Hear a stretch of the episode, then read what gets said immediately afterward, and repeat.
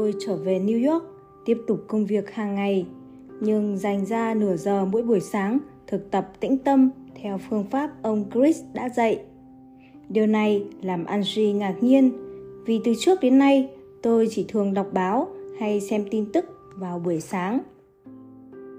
Khi xưa, anh thường cười nhạo em và cô Ni đi tập yoga. Mà sao bây giờ anh lại dành thời gian ngồi yên như đang tập thiền thế? Tôi không muốn giải thích nên bào chữa.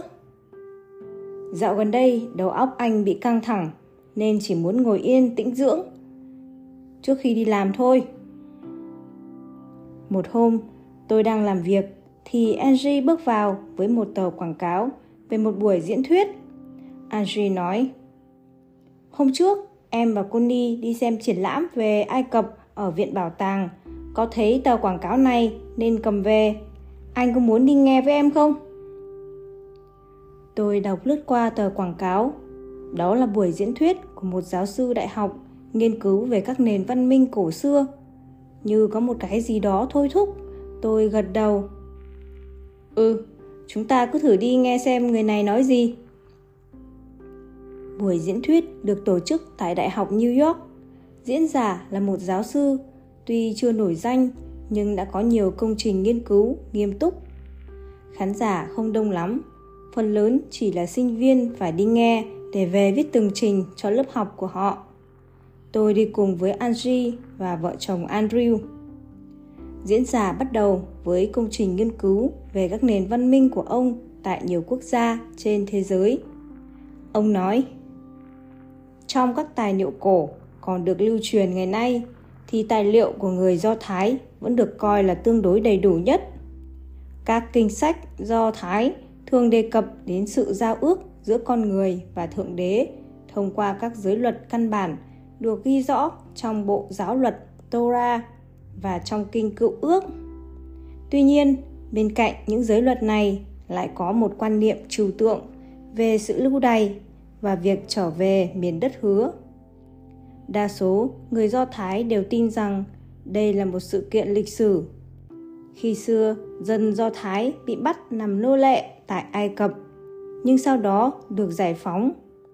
Tuy nhiên, khi rời khỏi Ai Cập, họ lại vi phạm sự giao ước giữa họ và Thượng Đế nên bị trừng phạt, phải lang thang khắp nơi, không quê hương và không thể trở về miền đất hứa. Gần đây, các nhà khảo cổ đã tìm được một tài liệu ở vùng biển chết giải thích rằng sự lưu đày chỉ là một ẩn dụ, ám chỉ việc mất ý thức về nguồn gốc thiêng liêng, một sự xa đọa về tâm linh của con người nói chung. Sự trở về miền đất hứa tượng trưng cho sự quay về để biết mình là ai, để biết đến nguồn gốc thiêng liêng, cao quý vốn sẵn có nơi mình. Sự giao ước với Thượng Đế chẳng qua chỉ là sự phát triển tiềm năng, hiểu biết để sống thuận với những quy luật tự nhiên mà thôi. Điều này đã làm đảo lộn quan niệm vẫn có từ mấy ngàn năm nay và tạo ra một cuộc tranh luận sôi nổi trong giới học giả Do Thái. Một số học giả không công nhận tài liệu này vì như thế là phủ nhận miền đất hứa, vốn là vùng đất của Thượng Đế đã ban cho dân Do Thái. Chính vì quan niệm họ là giống dân đã được Thượng Đế chọn lựa, đã được ban cho một vùng đất để làm quê hương, mà người Do Thái dù lang thang khắp nơi trên thế giới suốt mấy ngàn năm nay vẫn luôn luôn hướng về miền đất hứa của họ. Việc đưa ra tài liệu khảo cổ với quan niệm mới mẻ này, dù được viết bởi giáo sĩ Do Thái thời cổ, là điều không thể chấp nhận được. Một số học giả khác cho rằng tài liệu của giáo sĩ Do Thái viết từ nhiều ngàn năm trước giải thích ẩn nghĩa của huyền môn Kabbalah là một khám phá quan trọng và người Do Thái không thể phủ nhận một văn kiện giá trị như thế được. Lịch sử Do Thái ghi rõ Kabbalah là bộ sách huyền môn đã được nhà tiên tri Mos ghi chép bằng chữ tượng hình với rất nhiều ẩn nghĩa. Từ xưa, các nhà tiên tri, các đạo gia thường sử dụng một thứ ngôn ngữ bí mật, các ẩn dụ, các câu nói bóng bẩy để diễn tả một số việc sẽ xảy ra trong tương lai mà họ không thể nói trước. Kinh Talmud đã nói rõ chân lý không phải là điều để mang ra nói mà là điều người ta chỉ hiểu được qua công phu tu tập mà thôi do đó các đạo gia thời cổ chỉ truyền dạy cho học trò qua phương pháp khẩu truyền chứ không mấy ai viết ra nếu phải viết ra thì họ dùng ám tự ẩn nghĩa và lựa chọn học trò rất kỹ sau nhiều cuộc khảo nghiệm để chắc rằng học trò có thể hiểu những huyền nghĩa này. Mos Ben Maimon, nhà thần học nổi tiếng và uy tín nhất về giáo luật Torah của Do Thái giáo, đã viết Sự ý thức được chính mình là quy luật căn bản của mọi truyền thống tâm linh, vì biết mình tức là biết được nguồn gốc thiêng liêng của mình. Mục tiêu của mọi truyền thống tâm linh cổ xưa đều nhằm vào việc con người tự biết mình. Trong khi ngày nay nó bị thay đổi để nhắm vào một số đối tượng xa vời. Một cái gì đó vượt khỏi tầm hiểu biết của con người. Tệ hơn nữa càng ngày nó càng chú trọng vào các hiện tượng ngoại giới chính vì thế mà mọi giải pháp, mọi quan niệm, mọi lý luận của các truyền thống tâm linh ngày nay không thể đem lại hạnh phúc cho con người vì đã sai lầm ngay từ căn bản. Các nghiên cứu khảo cổ học gần đây đã tìm được nhiều tài liệu cho thấy từ xa xưa, cổ nhân đã sở hữu những kiến thức uyên bác về rất nhiều lĩnh vực, từ thiên văn đến địa lý, từ toán học đến siêu hình học, từ hóa học đến y học và gọi nó là huyền học, chứ không phân chia nó ra thành nhiều môn riêng biệt như ngày nay. Trong những căn phòng nằm sâu trong các thánh điện nguy nga hay các động đá tự nhiên trong rừng núi hoang vu, các đạo gia thời cổ đã nghiên cứu, học hỏi và vận dụng các năng lực huyền bí vào những việc mà ngày nay, trong thời buổi cực thịnh của khoa học thực nghiệm, nó vẫn được coi là những điều bất khả thi hay phép lạ thật là một sự sỉ nhục cho người xưa khi những nhà khoa học non nớt của thế kỷ này dám chỉ trích các bậc tiền bối của họ là những thầy phù thủy ngu dốt. Nói như thế chẳng khác nào, hàng ngàn năm nay, nhân loại chỉ toàn là những kẻ ngu dốt, dại khờ và mê tín dị đoan. Cho đến đầu thế kỷ 20 này, người ta mới trở nên khôn ngoan. Nếu nhìn vào lịch sử, có quốc gia nào trong quá khứ mà không có những vị anh hùng, những vĩ nhân có công xây dựng nền văn minh cho đất nước họ hay không? Có những giai đoạn nào trong quá khứ mà các đạo gia, học giả của họ lại không đưa văn hóa của họ lên đỉnh vàng son, oanh liệt. Tại sao ngày nay người ta lại cố tình quên đi lịch sử, quên đi công trình của tiền nhân, vùi dập những điều tốt đẹp của quá khứ dưới danh nghĩa tiến bộ khoa học? Điều đáng tiếc là ngày nay các nhà khoa học lại chia cắt kiến thức của cổ nhân ra thành những mảnh vụn rời rạc. Do đó, họ không thể có một cái nhìn bao quát mà chỉ biết về những mẩu nhất rất nhỏ xong lại tự hào là mình thông minh nếu xét kỹ quá trình lịch sử người ta có thể thấy nhiều điểm tương đồng giữa các nền văn minh cổ xưa từ đông qua tây thí dụ như hai tài liệu rất cổ vẫn còn được lưu truyền ngày nay là bộ luật Manu và pho kinh Veda của người Ấn. Trong đó, người xưa ghi chép rất công phu các nghi thức tế lễ và cầu nguyện. Nếu xét kỹ, người ta sẽ thấy những nghi thức này không khác gì những nghi thức được tìm thấy trong Thánh Kinh Talmud của Do Thái giáo hay nghi thức của nền tôn giáo cổ được ghi lại trên thạch trụ ở Babylon. Nếu nghiên cứu kỹ hơn nữa, người ta lại thấy nó cũng không khác các nghi thức tôn giáo của Ai Cập, Tây Tạng hay Trung Hoa bao nhiêu.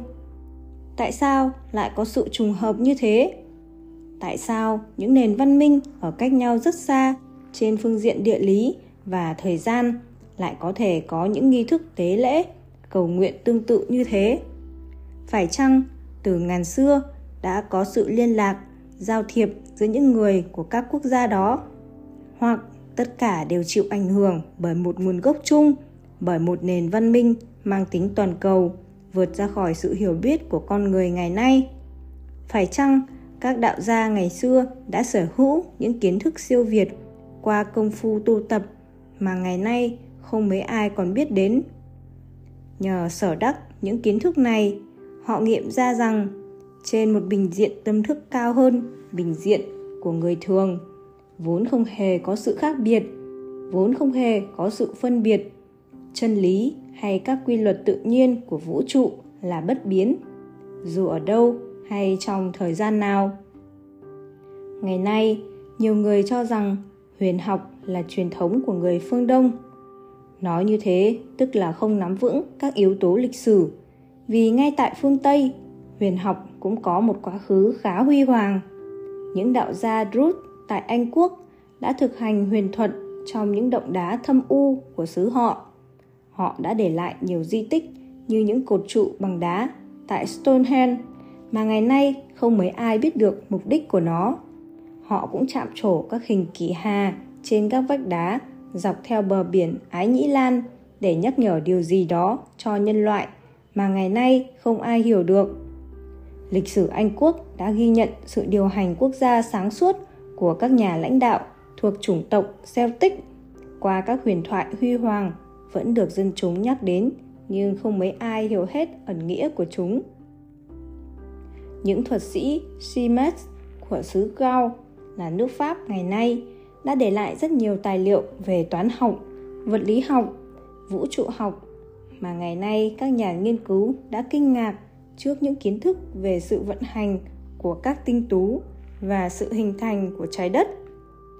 Trong những cánh rừng ở Trung Âu, các nhà khảo cổ đã tìm thấy nhiều tài liệu được chôn giấu, ghi rõ các buổi hội họp, bàn thảo và các trao đổi kiến thức của những đạo gia này.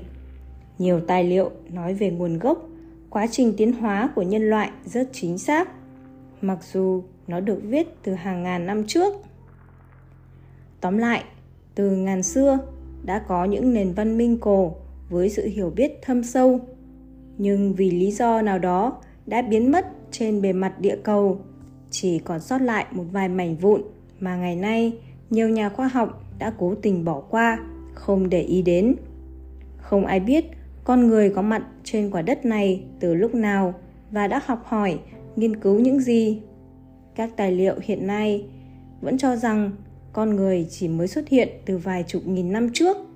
Nhưng lúc đó sống như con vật, chỉ biết hái lượm, rồi sau chuyển qua săn bắn và trồng trọt. Mãi đến gần đây, con người mới biết đến khoa học và trở nên văn minh, tiến bộ. Lý luận này có hợp lý không? Điều này cần phải xét lại. Diễn giả ngừng lại như để mọi người suy nghĩ, rồi tiếp tục. Hiện nay đa số mọi người cho rằng nền văn minh của nhân loại bắt đầu từ vùng lưỡng hà rồi truyền đi khắp nơi nhiều sử gia cho rằng sự truyền bá nền văn minh này đi theo sự phát triển tôn giáo của người Ba Tư lúc đó là Hỏa giáo. Zoroaster còn được biết đến là Zarathustra đã sáng lập phái huyền học gọi là Magi. Nhưng đa số các nhà khảo cổ không đồng ý với các sử gia Họ cho rằng Zoroaster chỉ là một đạo gia đã có công cải cách, thay đổi nền huyền học cổ xưa thành một hệ thống khoa học mà thôi. Một số nhà khảo cổ khác cho rằng nền văn minh nhân loại xuất phát từ Ai Cập rồi truyền vào Ba Tư, trộn lẫn với nền văn minh lưỡng hà, lúc đó thành một nền văn minh mới. Sau đó tiếp tục truyền qua các nước khác. Tóm lại, theo quan niệm này, có hai nền văn minh khác nhau, tích hợp lại theo các biến cố lịch sử và thời gian, rồi ảnh hưởng đến những nơi khác. Câu hỏi cần đặt ra là phải chăng chỉ có hai nền văn minh đó thôi hay còn những nền văn minh khác nữa? Tại sao chỉ có hai mà không phải là nhiều nền văn minh khác nhau, xuất phát từ những nơi khác nhau, ảnh hưởng lẫn nhau? Các nhà khảo cổ đã biết gì về những nền văn minh tại Ấn Độ, Trung Hoa hay Tây Tạng. Những nền văn minh này có dính dáng gì với nền văn minh Lưỡng Hà hay Ai Cập? Đã đến lúc phải xem xét lại xem lý thuyết chỉ có một nguồn gốc duy nhất rồi tỏa lan đi khắp nơi. Có còn chính xác nữa hay không? Ông lý luận Đa số các công trình nghiên cứu về các nền văn minh hiện nay chỉ căn cứ vào các công trình xây cất, sản phẩm hay vật dụng đào bới được để xác định giá trị của nền văn minh. Đây là một thiếu sót lớn vì không phải nền văn minh nào cũng chú trọng đến việc xây cất lăng tẩm. Có những nền văn minh cổ xưa, tiến bộ trên địa hạt tinh thần, hiểu biết về các quy luật vũ trụ. Họ không quan tâm đến công trình xây cất, không để lại sản phẩm vật chất nhưng để lại cho đời sau một nền tảng minh triết, sâu xa, một truyền thống tâm linh cao cả. Qua sách vở, qua những câu chuyện truyền khẩu, qua các bài thơ với các lời lẽ sâu kín, ẩn mật. Theo tôi, nền văn minh ấn độ, tây tạng và trung hoa thuộc về loại này. Ngày nay, nhiều nhà khoa học, nhà lịch sử, nhà khảo cổ, phần lớn là người phương tây chưa chịu chấp nhận rằng có nhiều nền văn minh khác nhau xuất hiện trong thời gian khác nhau và có những hiểu biết khác nhau. Họ phủ nhận những gì xuất phát từ châu á vì quan niệm tự tôn của nền khoa học phương tây. Do đó, nói là tất cả đều xuất phát từ một nơi trốn duy nhất như lưỡng hà là một khuynh hướng bảo thủ không hợp lý, có tính chất kỳ thị và phủ nhận sự thật. Ông kết luận qua quá trình nghiên cứu nhiều nền văn minh trên thế giới, từ đông sang tây. Tôi có thể kết luận rằng, hiện nay, không thể nói chỉ có một nền văn minh duy nhất xuất phát từ trung đông. Dù đó là lưỡng hà hay ai cập, rồi lan tỏa đi khắp nơi, mà bỏ quên những nền văn minh cổ khác như ấn độ, tây tạng hay trung hoa. Hoặc biết đâu còn có những nền văn minh khác cổ xưa hơn nữa mà ngày nay chưa ai tìm ra hay biết đến. Sau buổi diễn thuyết, tôi hỏi andrew và connie, các bạn nghĩ sao về buổi diễn thuyết này? Connie nói ngay, tôi thấy diễn giả nói hay và bài diễn thuyết cũng rất giá trị. Là nhà nghiên cứu, chắc hẳn ông ấy còn biết nhiều điều hơn nữa. Nhưng do giới hạn về thời gian, nên ông ấy chỉ nói vắn tắt đó thôi. Andrew tiếp lời đó là một đề tài phức tạp, khó có thể nói rõ từng chi tiết. Và lại, đây chỉ là buổi diễn thuyết dành cho sinh viên và khách tham quan bảo tàng mà thôi.